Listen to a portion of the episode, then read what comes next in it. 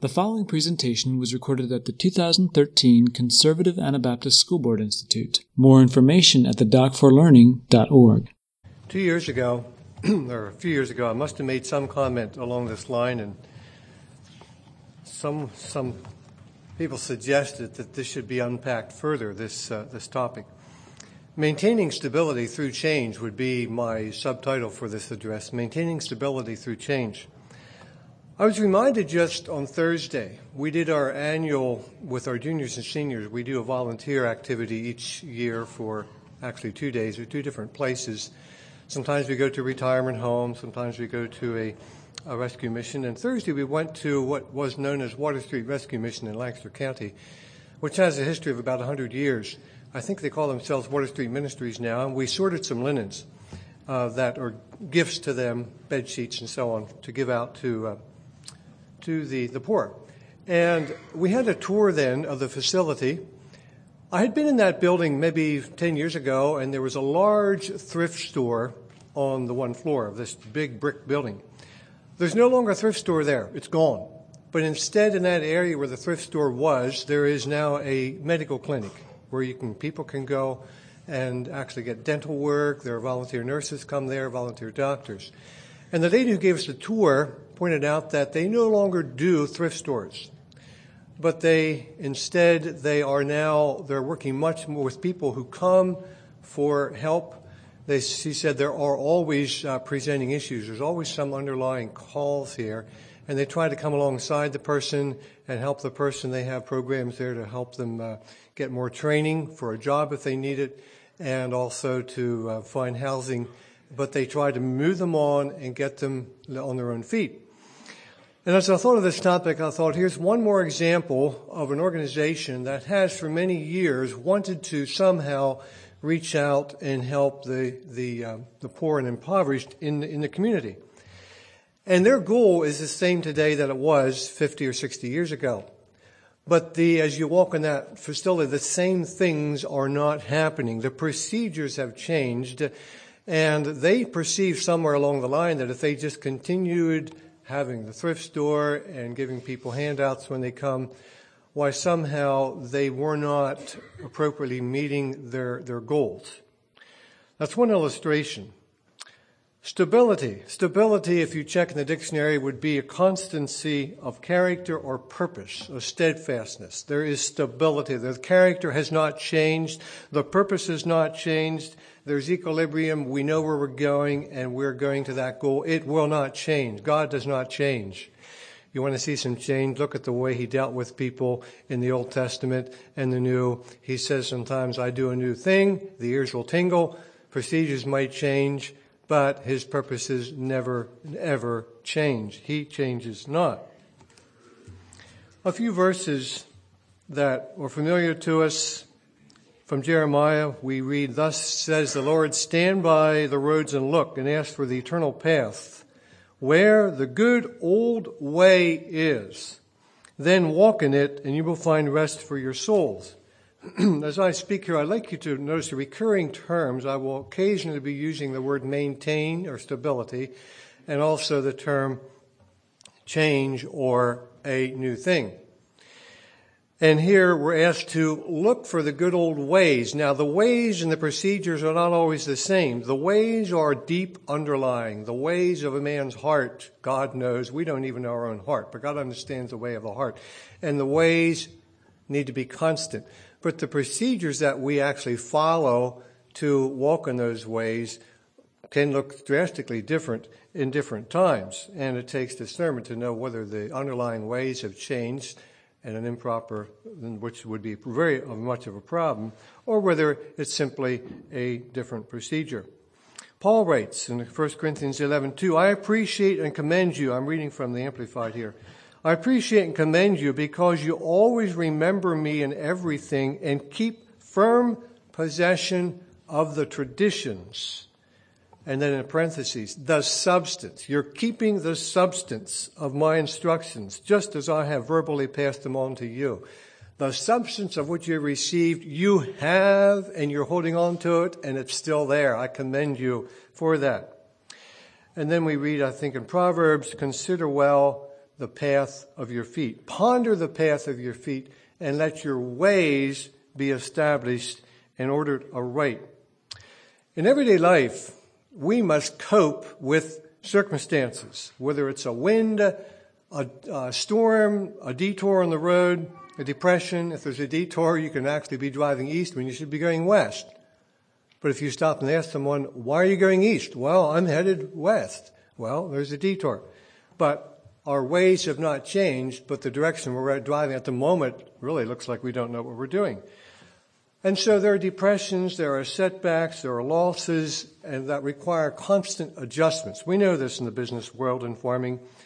In order to keep to our purpose, in order to reach our destination on a journey or raise a crop for profit or operate a business successfully, failure to make necessary adjustments in procedures results in a big change, which would be a failed business. Although your great, great, great grandfather may have used a cradle to harvest his grain, if you insist on harvesting all your grain with a cradle, you may be put out of business. Furthermore, you would not be doing what your great, great, great grandfather was doing. What was he doing? He was using the latest cutting edge, pun intended, tool of the day for his harvest. Uh, if the cradle, if he were here today, if he were living today, he would probably again choose the latest cutting edge tool, a modern grain combine. But maybe not. Maybe not necessarily. He might have discerned along the way that maybe he should get out, get out of farming. That's, that's also a possibility. But a good question to ask when making a decision would be, what would great grandpa do if he were here today? Considering how he did in his day, what would he do if he faced today's situation? We cannot assume that by repeating the procedures, the methods of our fathers, we are thereby continuing in their ways. We may be, we may not be, not necessarily. We must stand by the roads and look and consider where the good old way is and then walk in it. What is the substance? Ponder the path. Excuse me. Bible characters themselves furnish numerous examples of people who shared a root purpose of fearing and serving God and walking in the ways of righteousness. And nevertheless, if you look at how they lived their lives, what they actually did, they were drastically different. Abraham was a nomad. Abraham left his country and went out and traveled across the country as a lived a nomadic life much of his life. Moses, the meekest man, he, he leads a group of people through the wilderness on a 40 year journey. He and Abraham's lives were drastically different in what they actually did when they got up in the morning. Joshua, who had another spirit, that is, but he had a spirit of God, he was a, he was a warrior and led the people. When he got out of bed in the morning, he did something quite different from what Moses did. And David also, down the list, just consider how they actually lived their lives, what their job description was in terms of procedures. Solomon, David, God said to him, No temple for you. You do not build a temple. Solomon comes along. You build a temple. It's time now for you to build a temple. Daniel, I won't say go into politics, but you're appointed to be the ruler next to, uh, next to the leader. And so each of these men, though we all know, we read their lives and we take instruction because they were committed to following God and honoring God and Lord, where am I in my time? How do I live my life? And then you look through the Hebrews list. Just look at the men in Hebrews 11 and how, how they all stood. These all died in faith. They all stood, but it's quite a catalog of differences in drastically different uh, ways of living and, uh, and doing. They had quite a variety of victories. Some uh, had their dead raised and so forth, and also quite a variety of sufferings. All of them needed to live in times and adapt by seeking the right way, by seeking the right way. And so in Ezra, we, we read, Then I proclaimed a fast there at the river of Ahava, that we might afflict ourselves before our God to seek of him a right way for us and for our little ones and for all our substance. And that's what we do here today. We seek a right way. Uh, actually, we know what the way is. We want the way of the Lord, but we're looking for the procedures, the activities. How do we do this for us and for our little ones?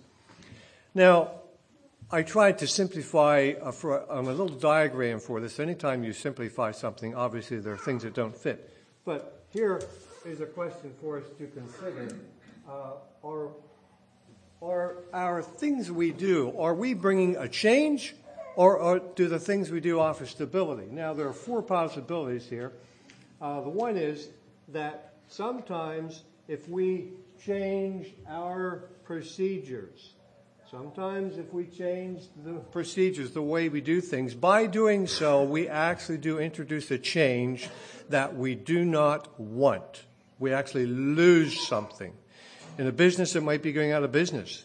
In a church or the school, it might be introducing something that brings uh, apostasy, that brings uh, a sin, that brings things we don't want. And so we do not want to introduce changes that actually bring a change from the purpose other times, we need to change our procedures in order to maintain stability and maintain a needed stability. Now, note there that if we if we bring introduce a change, why it might bring an unwanted change. if we change our procedure, sometimes we have a needed stability If we're in a detour and we take the detour, why we uh, we get there quicker. If you're like I've done already, and you think, well, maybe I can find my way through here, smell my way through without following the detour signs, you end up wasting time. And then there are other times that uh, change, that continuing our procedures, continuing on, just continuing the way we're doing, actually introduces an unwanted change. Sometimes we aren't aware of this until we realize something, something is going on. I just, uh, example recently, uh, somebody pointed out to me that the uh, the Friends, the, Quakers, they did not like when the English language changed, and we lost the use of thee and thou for the singular person, and everybody in English just used you for both singular and plural. And that's not very personable to do that. G, uh, yes, Jesus didn't do that. The King James Version points out when Jesus talks to everybody, he says, uh, peace I, my peace I give unto you, everybody. But when he talked to Peter and to Thomas, he said, you know, thou art uh, Peter and, uh, and to thee. And the Quakers said, you know, we should maintain this. This is proper. When, I, when you talk to an individual, you say thee. When you talk to the group, you say you. And so they continue this, and it was a good thing. But you know what? He pointed out that to this day, if I say thee and thou, who do you think of? You think of the Quakers, don't you? And you know, it's lost its, it's lost its, and it has ended up becoming a strange marker. Now, that's not really, there's nothing wrong with using That's not a bad thing. It's certainly an illustrative example. And then the fourth possibility is that sometimes and this is the easiest, by the way. Sometimes we can actually continue our procedures and maintain stability. Isn't that wonderful? We can just keep things the way they are and we have stability. And we, we all, at least when we get older, we like that. We like that because it's, it's easy. Do it like you did yesterday and you get the same results. And they're good ones. But sometimes if we do it like we did yesterday, we don't get the same results and then we wonder. We wonder.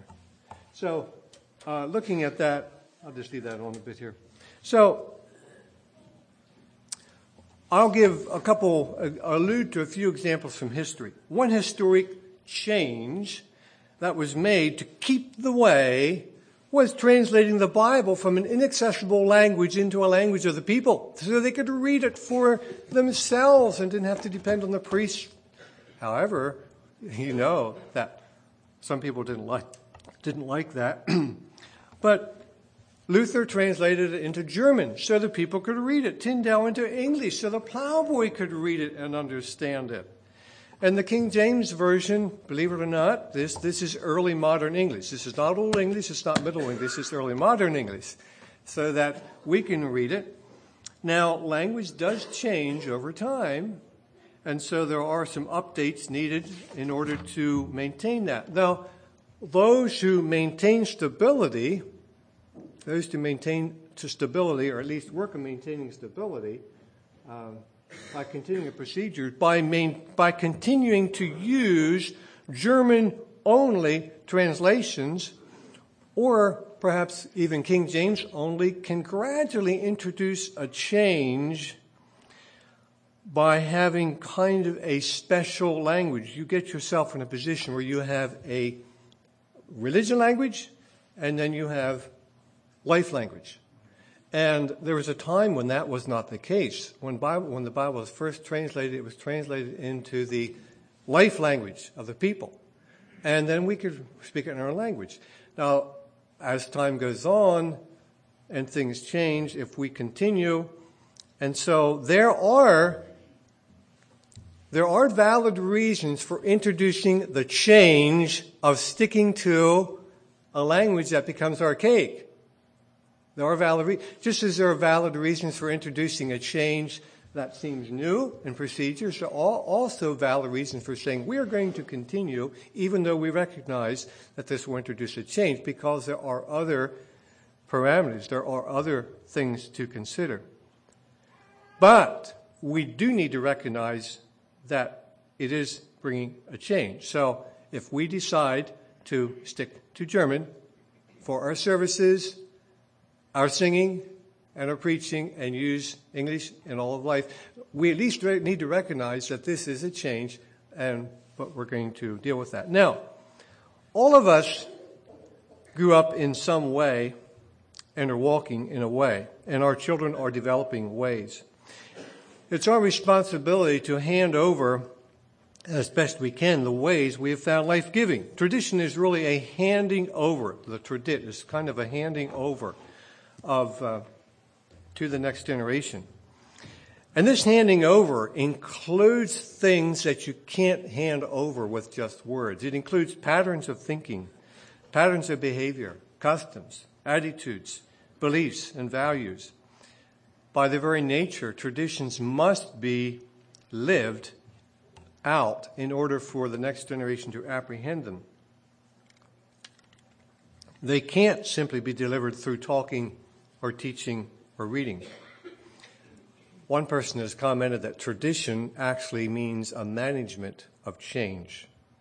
The very act of handing something over itself is a change. There's going to be a different person now speaking.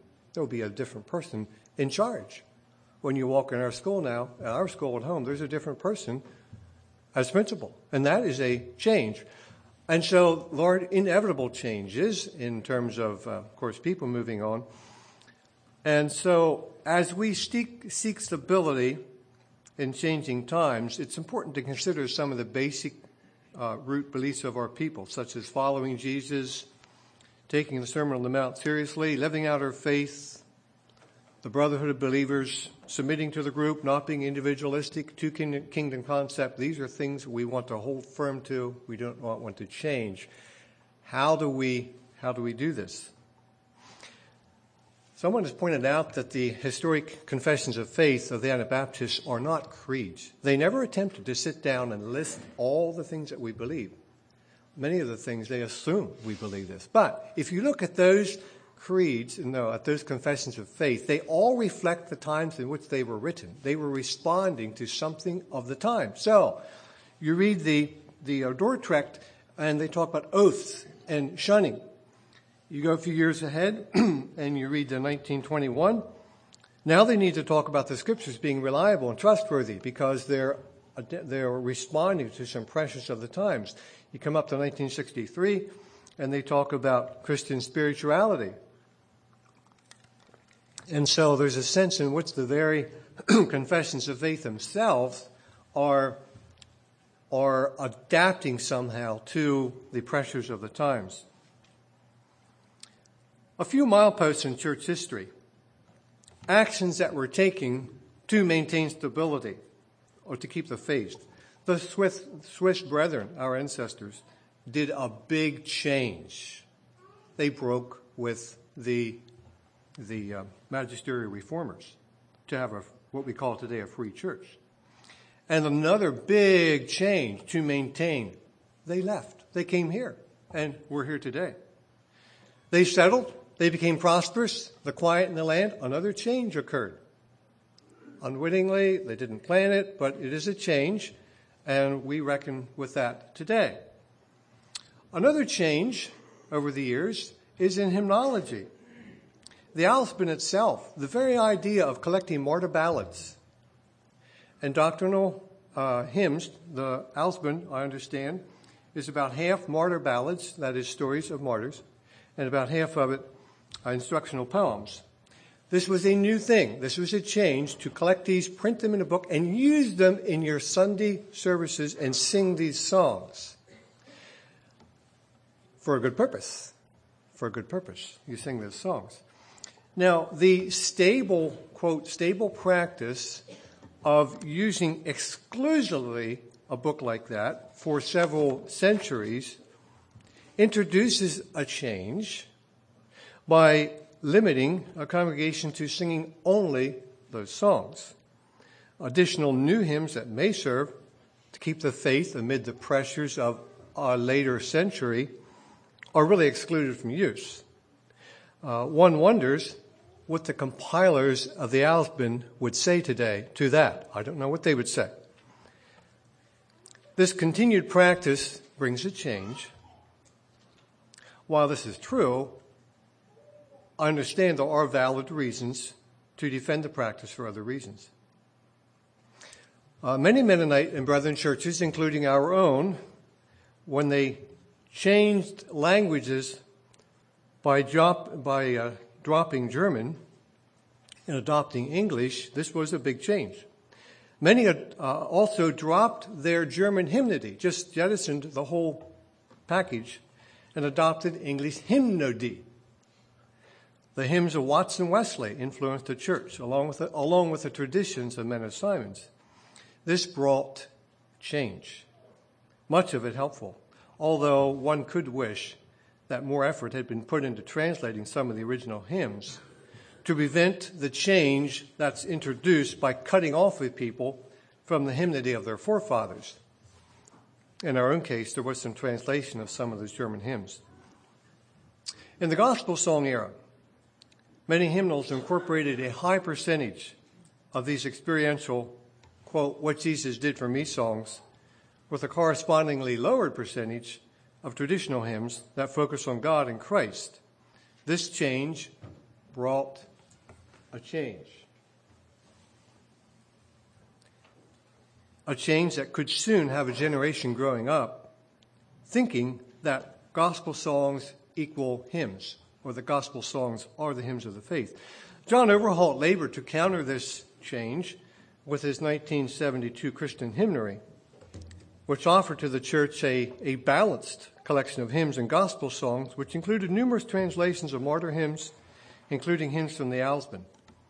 Without his labor of love, many of us would be more out of touch than we are with the hymnody of our forefathers for an excellent introduction of how one may need to introduce change to maintain stability, read Roman numeral page 6 in the front of this book sometime, where Brother John points out how that he gives advice on how procedures in worship may need to change in order to maintain stability. And he says things like this There may need to be there may be a need to read entire stanzas aloud before singing them. There may need to be, there may be a need for informal classes for a mastery of both text and music of our hymnals so that we can worship in faith. He's saying to have proper worship, there may be a need to be some change in order to maintain that. I offer that to you as one example of someone who's thought about this and said, you know, in order to continue what you want to do, you may need to make an adjustment over here in the way you do. What else has been done to tradit, to hand over the faith? I'll never forget I'll never forget uh, John Ruth talking one time and holding in his hand a martyr's mirror. And he said, You need to pick up this book and feel the heft of this book in order to get a feel for the scope of the burden that was in the hearts of some of our forefathers. As the spirit of rebellion against the British king took hold in the colonies and war clouds loomed, Mennonites were concerned. They feared that merely continuing their current practice, their current methods of handing over their teachings to their youth was going to result in a big change that they didn't want. That is, their youth would not share their parents' concern, their parents' convictions regarding relationships with the governmental powers. The martyr's mirror was inaccessible to the young people. It was locked up in the Dutch language. How could the elders maintain the faith by acquainting their youth with the story that belonged to them so that they could read it for themselves? The Dutch Mennonites weren't interested in funding such a project. And so the largest publishing venture in the colonies before the revolution unfolded at Ephrata as 15 men labored full time over three years to produce a 1,500 page volume. In today's expense, that would have been at least a $1.5 million project. A big change, a big project in an effort to maintain stability. Such a thing had never been done. In the late 1800s, other changes were introduced in the Anabaptist churches to maintain the faith this is where it gets quite interesting. English preaching. English preaching. Now, not all did, and some still don't, because a change in language does involve a change in thinking. Another new thing Sunday schools. Not all churches did, some still don't, because they're concerned about a possible head religion. And also because of the other associated Protestant innovations that this smelled like and so not all adopted this. Another change was what they called protracted meetings, revival meetings. These were something new. But it was introduced as a way to bring people to the church. Not all churches did. Some still don't because they're concerned with what they might call religious enthusiasm. Another change was outreach missions in the late 1800s. Foreign missions, city missions. Not all did, some still don't, because they're concerned with other things that came with that, although many people do support relief work. In 1893, Jonas Martin led a division, which is a change in the Mennonite church, to maintain an old order that would not adopt the changes of English preaching, Sunday schools, protracted meetings, and so on. But soon another change surfaced, another challenge surfaced, and that was technology phones, cars, tractors. And so another division occurred as one group saw the car as opening up a way of life that would no longer be old order. They did not want that change. Both sides in the division were coping with change. One accepted the new way of life that is, the new procedures brought by the car, in the faith that the way could be maintained regardless, even with the car. The other kept the older ways while renting the service of motor vehicles as needed. Both accommodations, note, to, to change, have served the groups for almost a century, and both those groups are still thriving in numbers. Another interesting story is the turn of the century Bible conferences. And uh, I'll read here from Herald uh, EMP's historical journal. And they, at the turn of the century, someone wrote, The Mennonite Church was losing many of her people to other denominations. John Kaufman said, What are we doing for our young people? It's not enough to have Sunday school and English preaching. We must also, new change, we must also have a series of meetings and indoctrination to indoctrinate our people and go to work in earnest. And so These thrived through about the 30s. Now let's go for a few minutes to changes in education. Changes that resulted in the birth and development of our Christian day schools. In general, our people in this country have been satisfied with the local schools for 200 years, even with the drastic shift from basic literacy of the 1800s to the progressivism of the early 1900s. Although some of the subjects were seen as unnecessary, my aunt commented that if students learn about other places in geography, next they'll want to go to these places. I'm not sure what you say about Bible school. Uh, but these were tolerated in view of the fact that since they were local schools, the community ethos and the strong moral training prevailed with the result that the influence of these small local schools was not perceived as a threat. A change in the local school's curriculum was not perceived as introducing change to the church or community ethos. Now, Another change to maintain stability.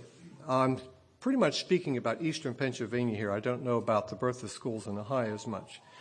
One of the presenting issues facing the Mennonites during World War I was patriotism, uh, and after World War I.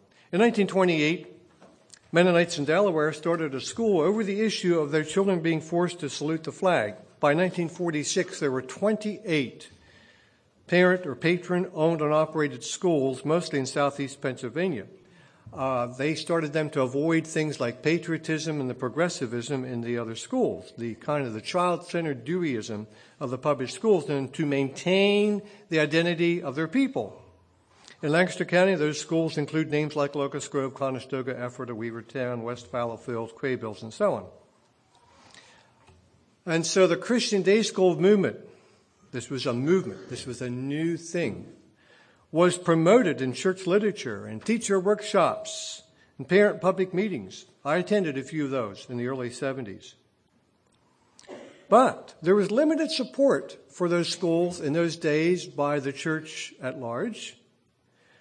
Many conservative churches opposed them because they were seen as one more example of the introduction of new trends that were putting an increasing strain on the church identity, trends which led to the divisions of the 1960s. And that's a whole other story. It's a whole package of things that was happening in those years. And these schools were seen as part of that package. And so the conservative people said, no, no, not with our children. While their supporters championed them to maintain Mennonite identity, others saw them as a threat to church identity because of the progressive ideas and the type of often college educated Mennonite teachers who were being hired from places like Goshen or EMC. Their opponents feared that the changes introduced in these schools would also threaten to change the church in the long time. They said this is going to bring this, and we don't want any part of that. Interest in opening new schools like these waned as the church grappled with many issues regarding practice, procedures, practice in the 50s and 60s. But then big changes came in public education in the post World War II years, including school consolidation, one teacher per grade, special art classes, compulsory age raised to 16.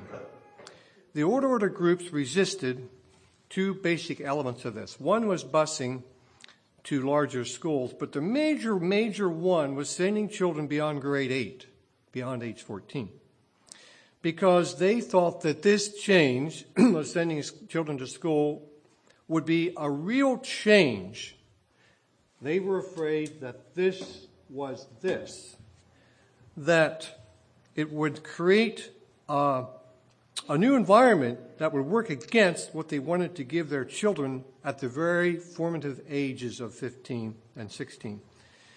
In Lancaster County, many public one room schools were closed and sold. They were bought by Amish and operated by a local board, often hiring English teachers.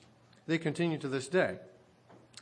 Fathers were fined and jailed for refusing to send their children beyond age 14. Pennsylvania accommodated by providing the three hour vocational program at home. In Wisconsin, a case went to the Supreme Court. Notice the language of the Supreme Court. They understand change. They did then. They held unanimously in favor of the Amish in 1972. This is my first year teaching. This is current events now. The Supreme Court said not all beliefs, uh, I'll just jump in here. This is Supreme Court writing in their, in their uh, unanimous decision. Two, two judges, two justices abstained, the rest were unanimous.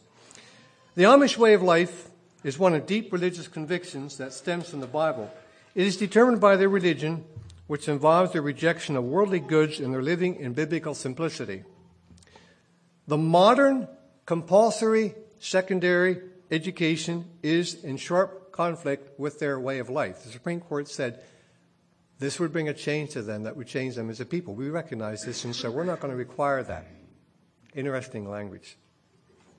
In this case, the court recognized that attendance in high school would introduce change in the Amish way of life that would, in fact, change them as a people. In, from the late 60s through the 80s, the Christian school movement, the Christian school movement mushroomed with about one per uh, day opening nationwide. Much of this because of what was happening in the public schools. During these years, most Mennonite groups began their own schools, both to avoid the influence of the public schools and to avoid the drift of the larger Mennonite church schools. Making a change to begin a school was seen as necessary for the stability of the church as part of the tradition.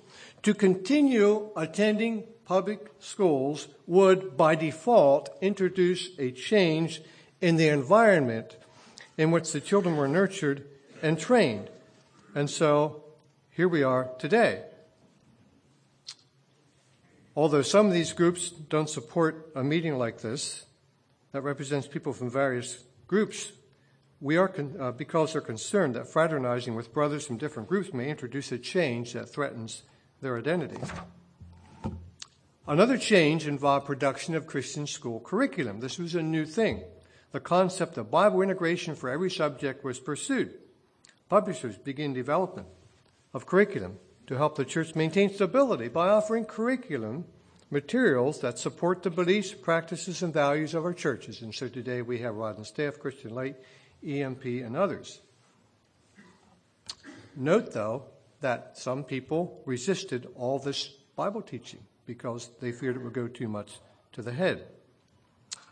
Another, another change for stability was the founding of CMTI in the mid 60s to avoid the changes being introduced by ideas shared in the more liberal Mennonite institutes.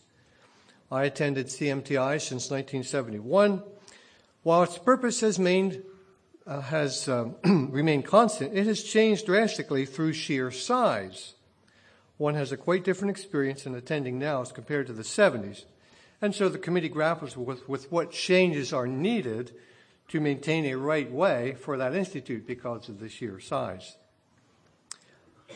Another change that was introduced in education was the Protestant curriculum. 1970s, ACE. This was a franchise form of working through paces at booths with teachers being monitors and helpers. It offered to pastors a way to open a Christian school in their churches with minimal investment in money, energy, time, and space. The material was literally and philosophically red, white, and blue. As the only realistic option for small schools in outlying communities, many Mennonite and Beachy uh, schools adopted ACE. Many ironies abound as we consider how groups grapple with changes in order to maintain stability.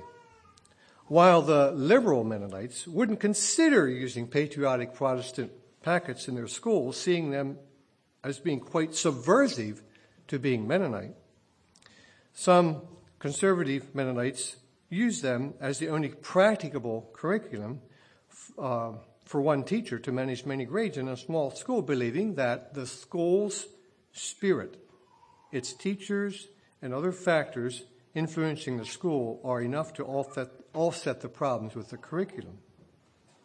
Recognizing that hundreds of Mennonite schools were going to adopt the packet curriculum, Christian Light who had already been working on textbooks, took up the challenge to offer a packet type curriculum to help avoid the change that would be brought to the church through Protestant curriculum.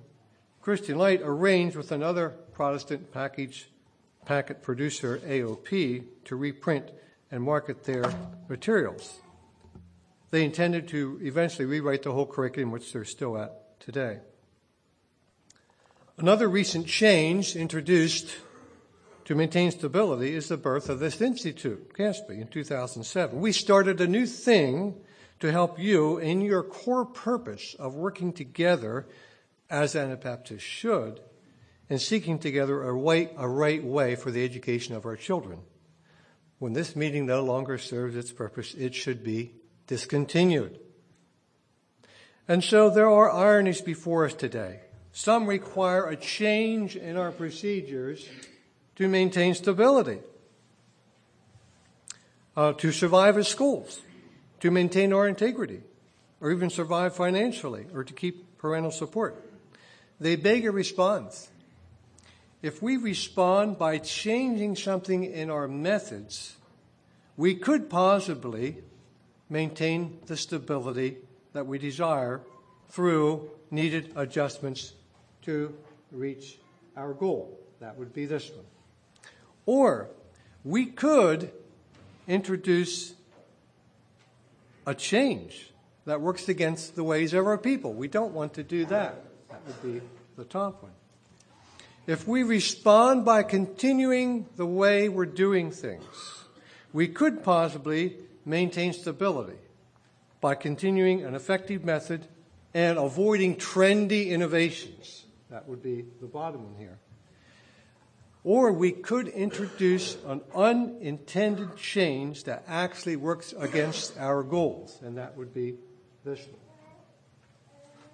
And so we need to, in the issues we face with the continuing use of Protestant curriculum, um, parents shifting back to public education in some communities, difficulty of finding teachers, economic realities, technology, coping with technology, the special needs students that are seem to be cropping up among us. And young families, are they supporting us? What are the young families saying?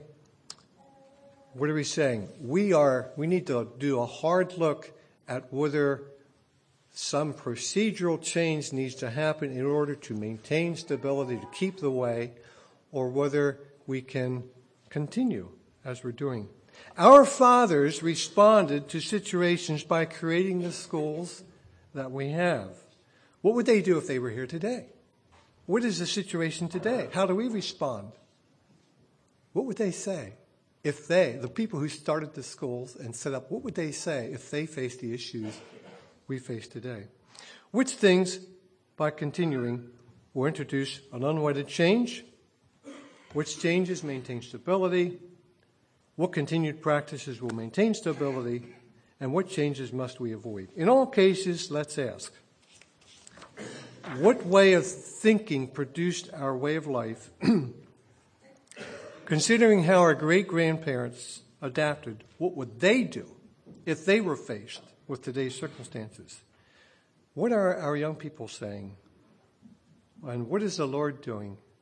And what is the Holy Spirit saying to us and through us today?